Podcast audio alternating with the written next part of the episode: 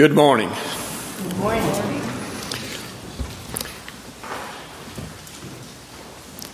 Those of you who know Scott Gilmore know that I'm not him. He asked me to, uh, he called me and asked me to uh, uh, serve in his stead because he was needing to be at work getting prepared for this afternoon's fact, uh, uh, activities at the pumpkin ranch.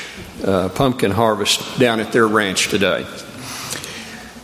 This morning's Old Testament reading is from the book of First Samuel,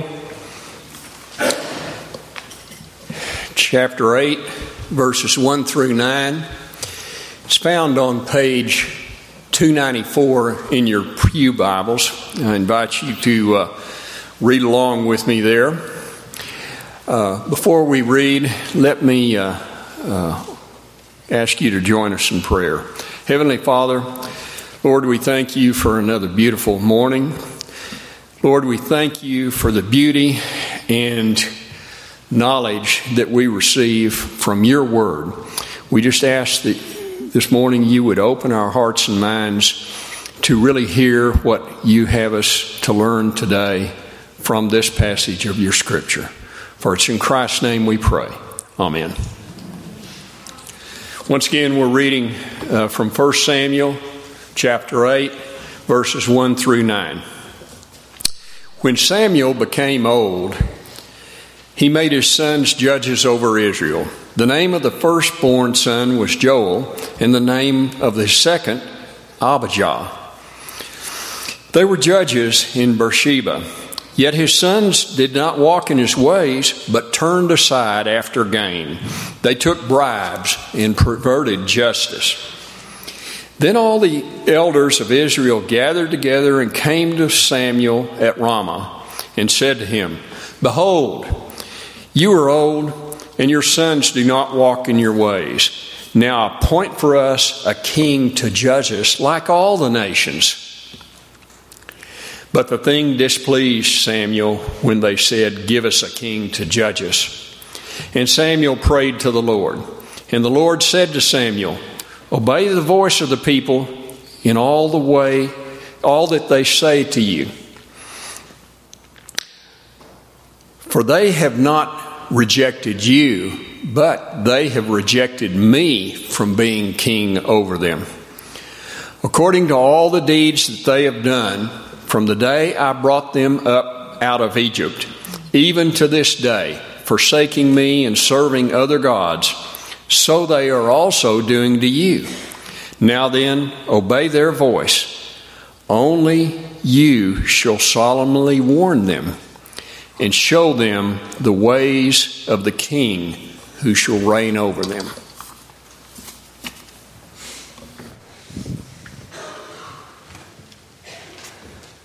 Thanks, Stan. I'll tell Scott you did a great job in his stead. That was great. What is the gospel of grace exactly? Uh, a few weeks ago, uh, Will Esler was on a plane flight from uh, London down to Nairobi, Kenya. You're going to hear more about that trip in a moment by Jim Dosh. But they were heading down to work with some of our ministry partners that we have in Kenya. And by God's providential grace, he sat next to a Kenyan who is a, uh, a Jainism, uh, who, who adheres to Jainism. Jainism is an ancient religion from India. You may not have heard of Jainism. I really hadn't either until Will told me this story.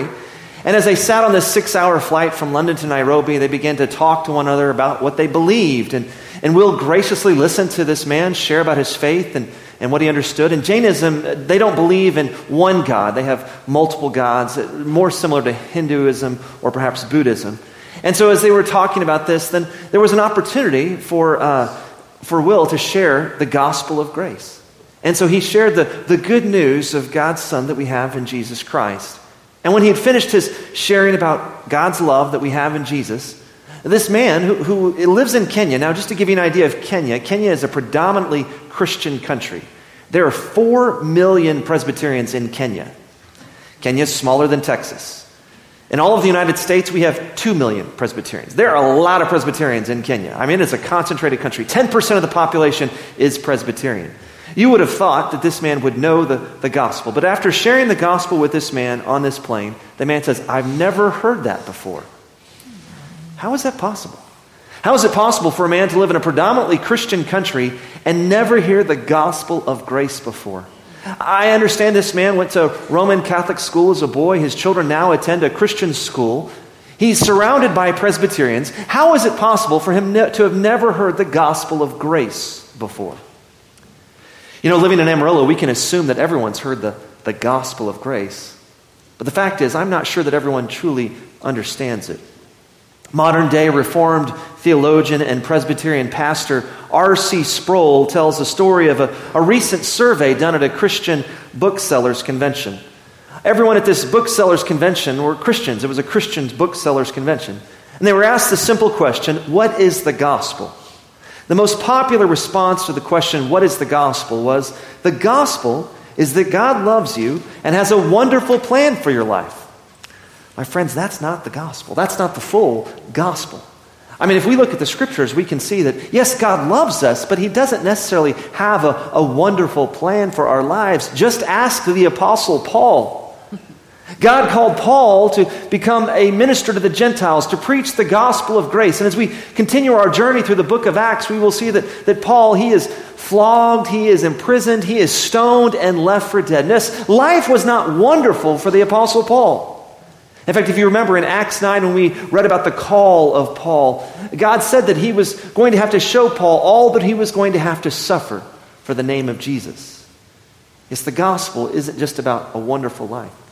What is the gospel exactly? What is the gospel of grace that the Apostle Paul preached specifically?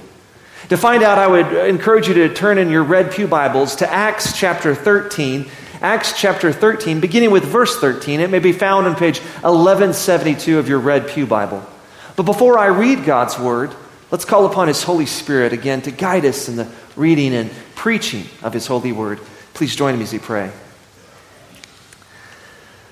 Gracious and loving God, we thank you again for your Holy Spirit who inspired Luke to put pen to paper, to give an orderly account of the first century church, the missionary journeys of the Apostle Paul. God, we pray that as we read your word this morning, that by your Spirit you might give us eyes to see and ears to hear and a heart that might be opened and transformed at the reading and preaching of your holy word. May the words of my mouth and the meditation of all of our hearts be acceptable in your holy sight. Through your Son's precious name we pray, and all God's people said, amen. Amen.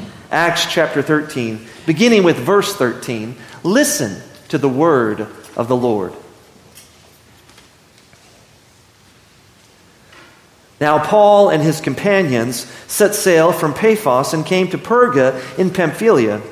And John left them and returned to Jerusalem.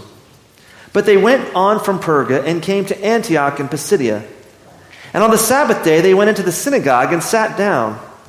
After reading from the law and the prophets, the rulers of the synagogue sent a message to them saying, "Brothers, if you have any word of encouragement for the people, say it." So Paul stood up and motioning with his hand said, "Men of Israel, and you who fear God, listen. The God of, is- of, of this people Uh, the God of this people, Israel, chose our fathers and made the people great during their stay in the land of Egypt. And with uplifted arm, he led them out of it. And for about forty years, he put up with them in the wilderness. And after destroying seven nations in the land of Canaan, he gave them their land as an inheritance. All this took about four hundred fifty years. And after that, he gave them judges until Samuel the prophet. Then they asked for a king, and God gave them Saul, the son of Kish, a man of the tribe of Benjamin, for forty years. And when he had removed him, he raised up David to, the, to be their king, of whom he testified and said, 'I have found in David the son of Jesse, a man after my heart, who will do all my will. Of this man's offspring, God has brought to Israel a Savior, Jesus, as he promised.'" I want to stop there just for a moment. It's kind of a long passage. We're going to break it up into two different readings. Now, as, as we read this text this morning, we can see that Paul is on his first missionary journey. He enters into a, a Jewish synagogue, and he begins to preach to both Jew and Gentile, non-Jew alike, because there are some Gentiles who've begun to follow Yahweh who are now in the synagogue. And in the midst of all that's going on culturally with this white supremacist movement and stuff, I feel the need to just emphasize that Paul preached to both Jew and Gentile alike. The gospel, the good news of Jesus, is for Jew and Gentile alike. It's for every race of man, every creed, every tongue is good news. The gospel of Jesus. In fact, as I look around this sanctuary, I don't see too many people that are probably of Jewish descent, so I'm grateful that Paul preached to Gentiles, right? We're all Gentiles, we're not Jewish. And yet, Paul preaches this powerful message. But listen to this message again closely. Notice what is the subject of almost every sentence of this message. Beginning with verse sixteen again, we'll look at that. Men of Israel, and you who fear God, listen. The God of this people, you can see here on the on the the, the, the first subject here, the God of this people, Israel, chose our fathers and made the people great during their stay in the land of Egypt. And with uplifted arm, he led them out of it. And for about forty years, he put up with them in the wilderness. And after destroying seven nations in the land of Canaan, he gave them their land as an inheritance. All this took about four hundred fifty years. And after that, he gave them judges until Samuel the prophet. Then they asked for a king.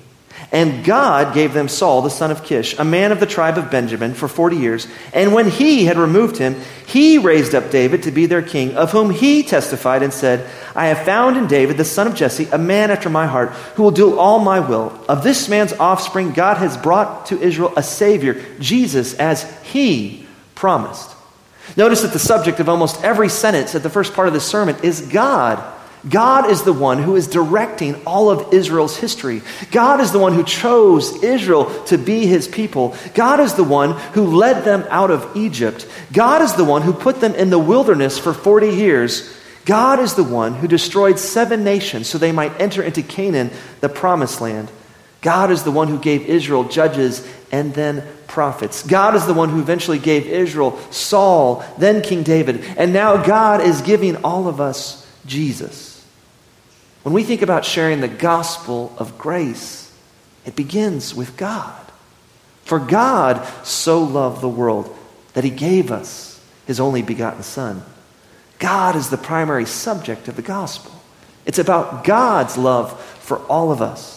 God loves us before we ever loved him.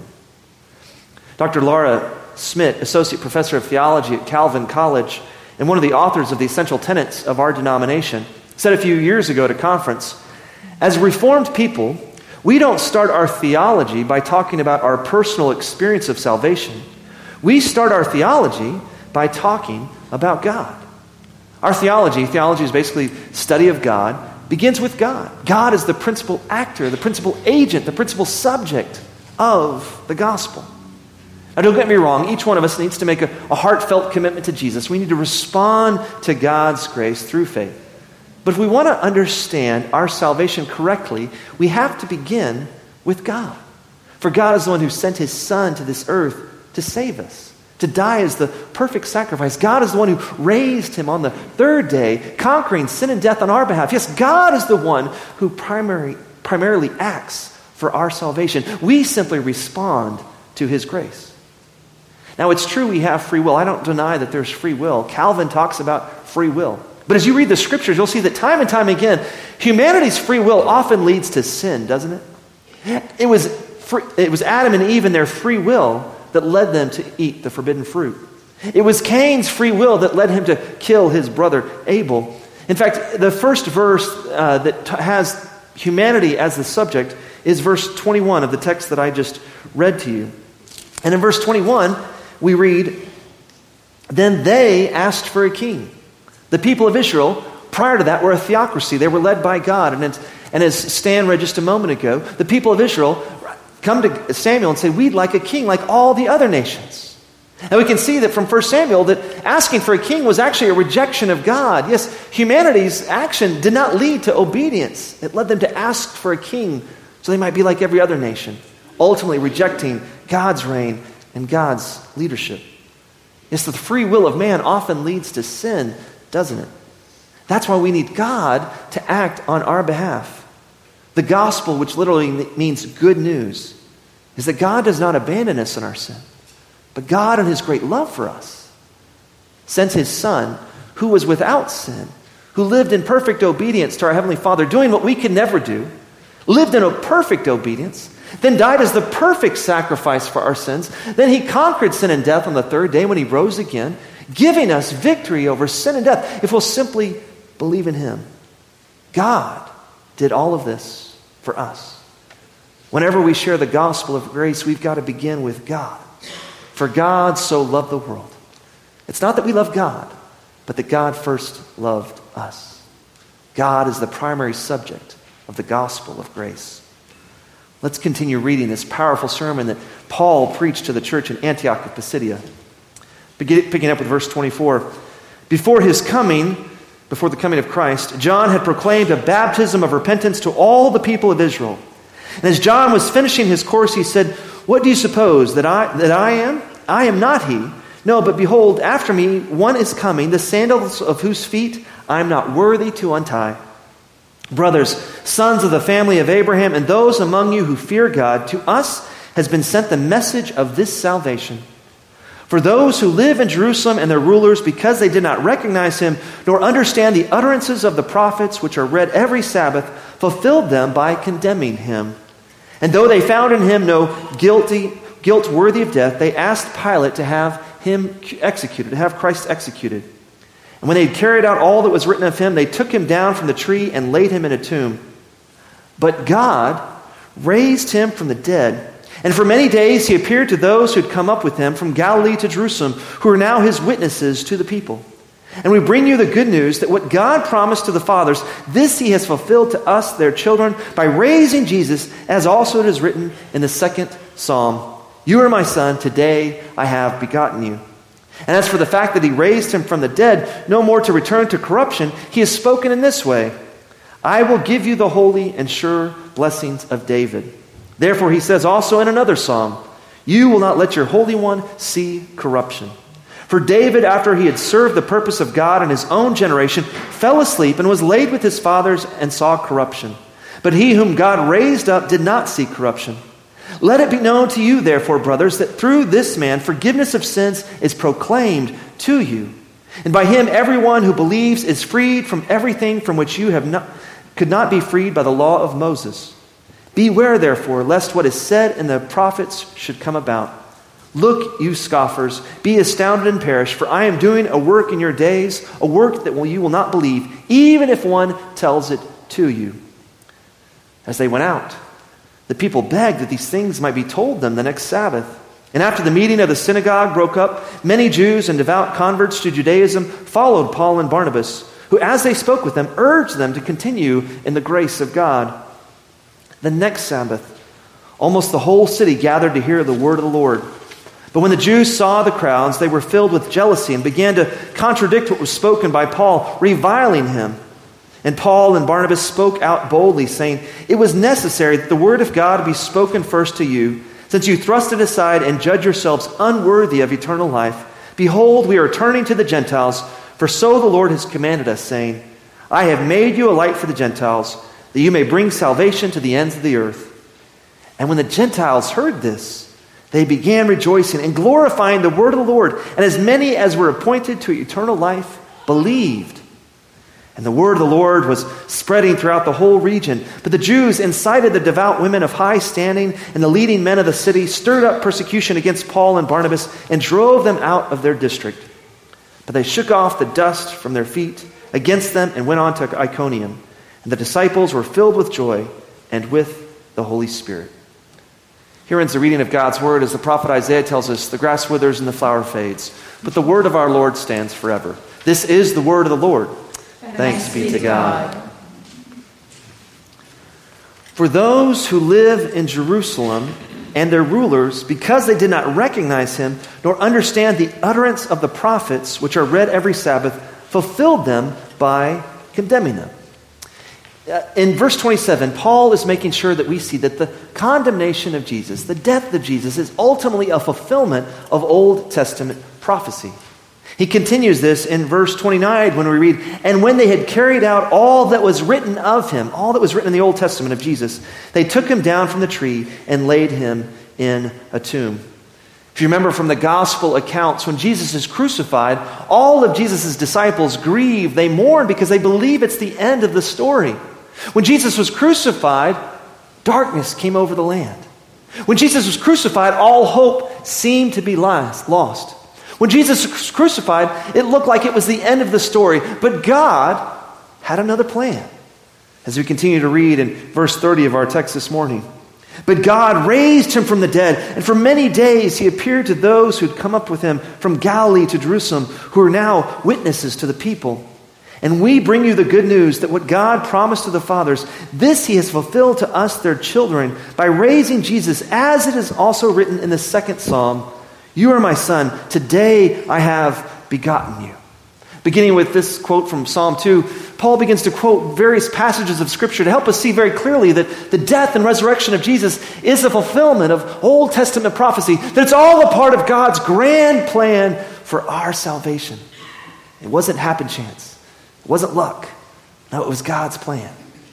In fact, when the Jews become jealous of the preaching of Paul and Barnabas, Paul actually quotes Isaiah forty-nine, verse six. We read in verses forty-six to forty-seven, it says, "And Paul and Barnabas spoke out boldly, saying, 'It was necessary that the word of God be spoken first to you, since you thrust it aside and judge yourselves unworthy of eternal life. Behold, we are returning to the Gentiles. For so the Lord has commanded us, saying, I have made you a light for the Gentiles, that you may bring salvation to the ends of the earth.'" Throughout his sermon, Paul has been quoting the Old Testament to help us see that all of that's happened with Jesus and his resurrection, and now even the rejection of the Jews rejecting this message, this is a fulfillment of, of God's grand plan for our salvation. And then, notice what Luke writes in verse forty-eight, after the Jews have rejected Jesus and the message they bring, and the Gentiles embrace it.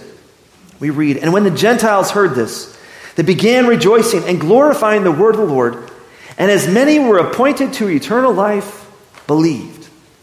Now this last phrase that I've actually underlined there on the screen, that troubles a lot of Christians today, specifically Western Christians, because well, well we like to, to focus on our choices. You know, we have free will, and we like to celebrate the good choices we make, you know. And so this idea that as many were appointed to eternal life, believed, that challenges us to think that, well, there was an appointment made of it for us before we ever made our decision.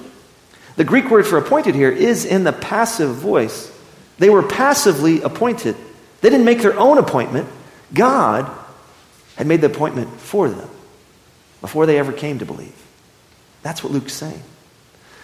It's interesting, when I was in Europe a few weeks ago, we uh, traveled to various parts of Germany and France and Switzerland to retrace the steps of the great reformers like Martin Luther and, and John Calvin. That, that it's the five hundred year anniversary when Martin Luther put the ninety-five Theses on the door of the Church of Wittenberg, launching the Protestant Reformation. Our denomination exists because of what Martin Luther did. And so we went to celebrate that and to see these wonderful historical sites. Well, as we went from one city to the next city, we always had to check into a, a new hotel. And our travel agent had done a wonderful job of making the appointments for us, so that all we had to do was show up, and they gave us a key. I didn't have to do anything. They gave us a key, and I simply received that key.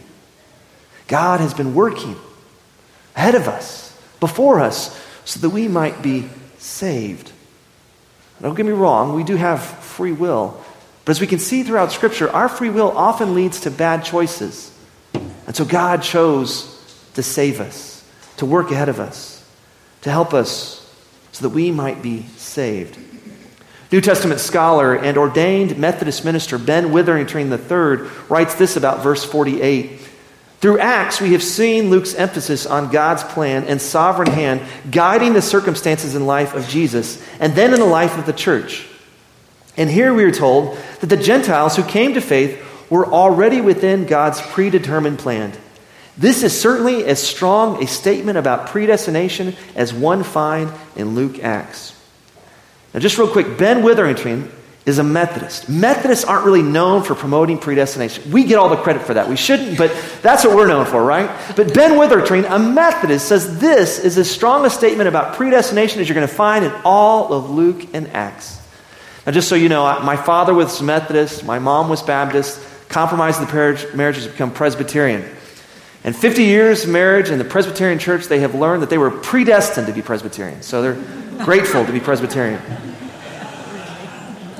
Now, we get all the rap for being predestination, but we didn't make it up. Okay, this is in the Bible. In fact, we're not the only ones who talk about it. Luther spoke about it. Saint Augustine spoke about it because it's a biblical doctrine. You find it in Romans eight, Ephesians one. Even the words of Jesus in the Gospel of John speak of our election, that God chooses us before we choose him.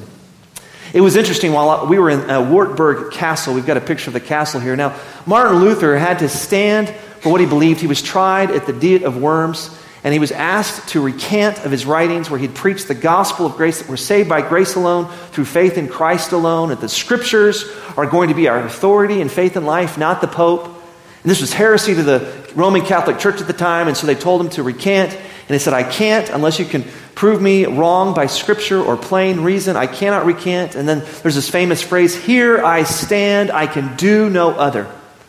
Well, the Roman Catholic Church condemns him as a heretic, and now there's a bounty on Martin Luther's head. Well, in order to escape this, Frederick uh, the Wise, Frederick the Elector, who was his prince, had Martin Luther kidnapped and taken to Wartburg Castle, and where Martin Luther grew a beard. And he spent eleven weeks translating the New Testament from Greek to German. This had never been done before. Up at that point in time, the Bible was in Latin, and most people couldn't read Latin, and so the Bible was a mystery to most people. But but Martin Luther was committed to getting the Word of God in the hands of the people of God. And so he had he spent eleven weeks. In fact, we've got a picture of the room where he translated the Bible from Greek uh, into German so that people might have the Word of God. It's just an amazing place, an amazing work that Martin Luther did. Well, as a part of the different uh, displays they had, they showed the result of uh, the re- reaction of Martin Luther's work and how it led to various denominations, Presbyterians being one of them. They had this little branch that showed Martin Luther, and then it had Zwingli, and then it had John Calvin. And then under John Calvin, there was this one-sentence summary about John Calvin and the Presbyterian Church. It said, John Calvin promoted the doctrine of predestination. That's all it said. I knew that was not written by a Presbyterian because he did a lot more than just promote the doctrine of predestination. John Calvin wrote a commentary on almost every book of the Bible. John Calvin helped form the, the government that we now govern ourselves by, this representative form of government, the Presbyterians, elders. Presbyteros means elder. And as you read the uh, New Testament, we'll see in Acts in a few weeks that, that Paul and Barnabas entrust the church to elders to lead the church. And John Calvin did the hard work of giving a systematic explanation of the Reformed faith by writing the Institutes of the Christian Religion. And it's a four-volume set. It's pretty big.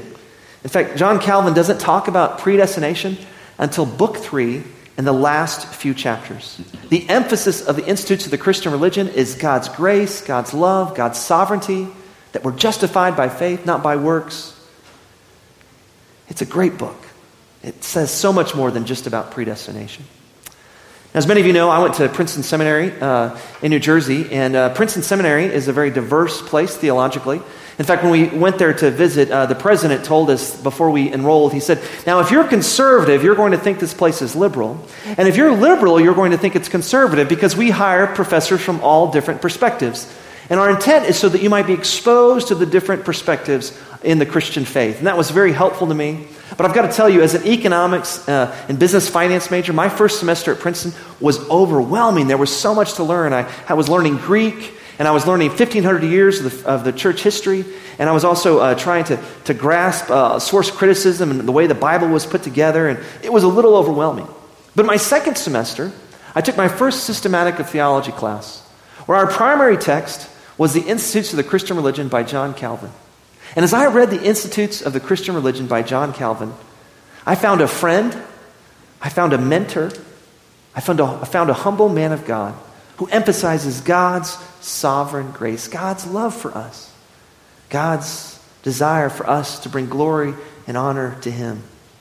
For Calvin and for all of us, predestination or election is intended actually to be a word of comfort. We don't have to be anxious about how much faith we have. If you get to the last few chapters of, of book three, you're probably already a believer. You can rest in that deal, right? So if you've been reading that far along that you get to predestination, the intent is to let us know that it wasn't about us. Our election, our salvation is about God and his unconditional love for us, that he loves us before we could ever love him.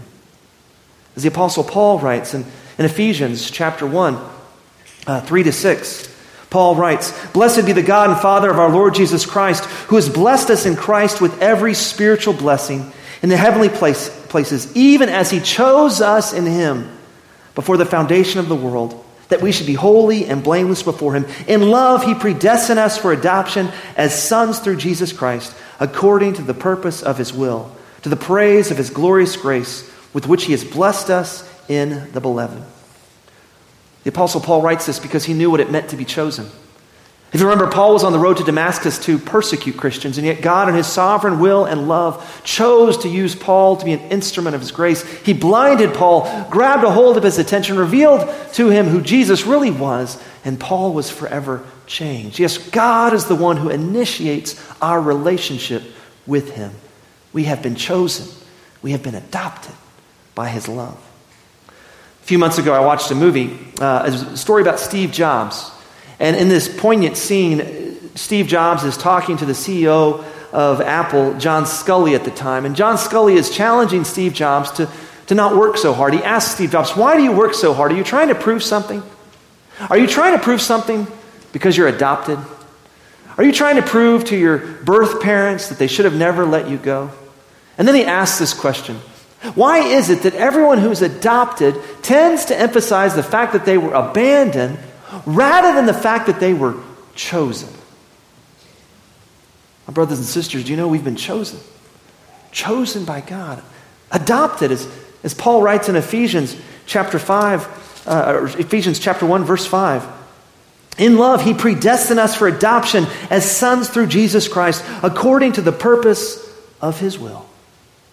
Knowing that we were adopted, chosen by God, it makes all the difference in our lives today. When we're in school and we don't make the grade or we don't make the team despite our best efforts, knowing that we're adopted helps us know that it doesn't really matter in the eternal perspective, because God has adopted us. God has chosen us, not because of what we've done, but simply because he, he loves us. And there's nothing we can do to make God love us anymore. When the harsh word is spoken by the classmate or the coworker or the friend or the family member, or the relationship ends and the girlfriend or the boyfriend or perhaps even the spouse leave us, and breaking our hearts, it doesn't change who we really are in the sight of God. For we've been chosen, adopted as his children. When the layoff comes and our careers seem uncertain, or the financial crisis hits and, and tomorrow seems so uncertain and we're not sure what's next, it doesn't diru- disrupt our eternal status with God. We are still God's child, chosen, adopted by him. When we understand the gospel of grace begins with God and his sovereign love for us, our natural response is, is simply that of, of gratitude, to know that we are secure in Christ no matter what happens.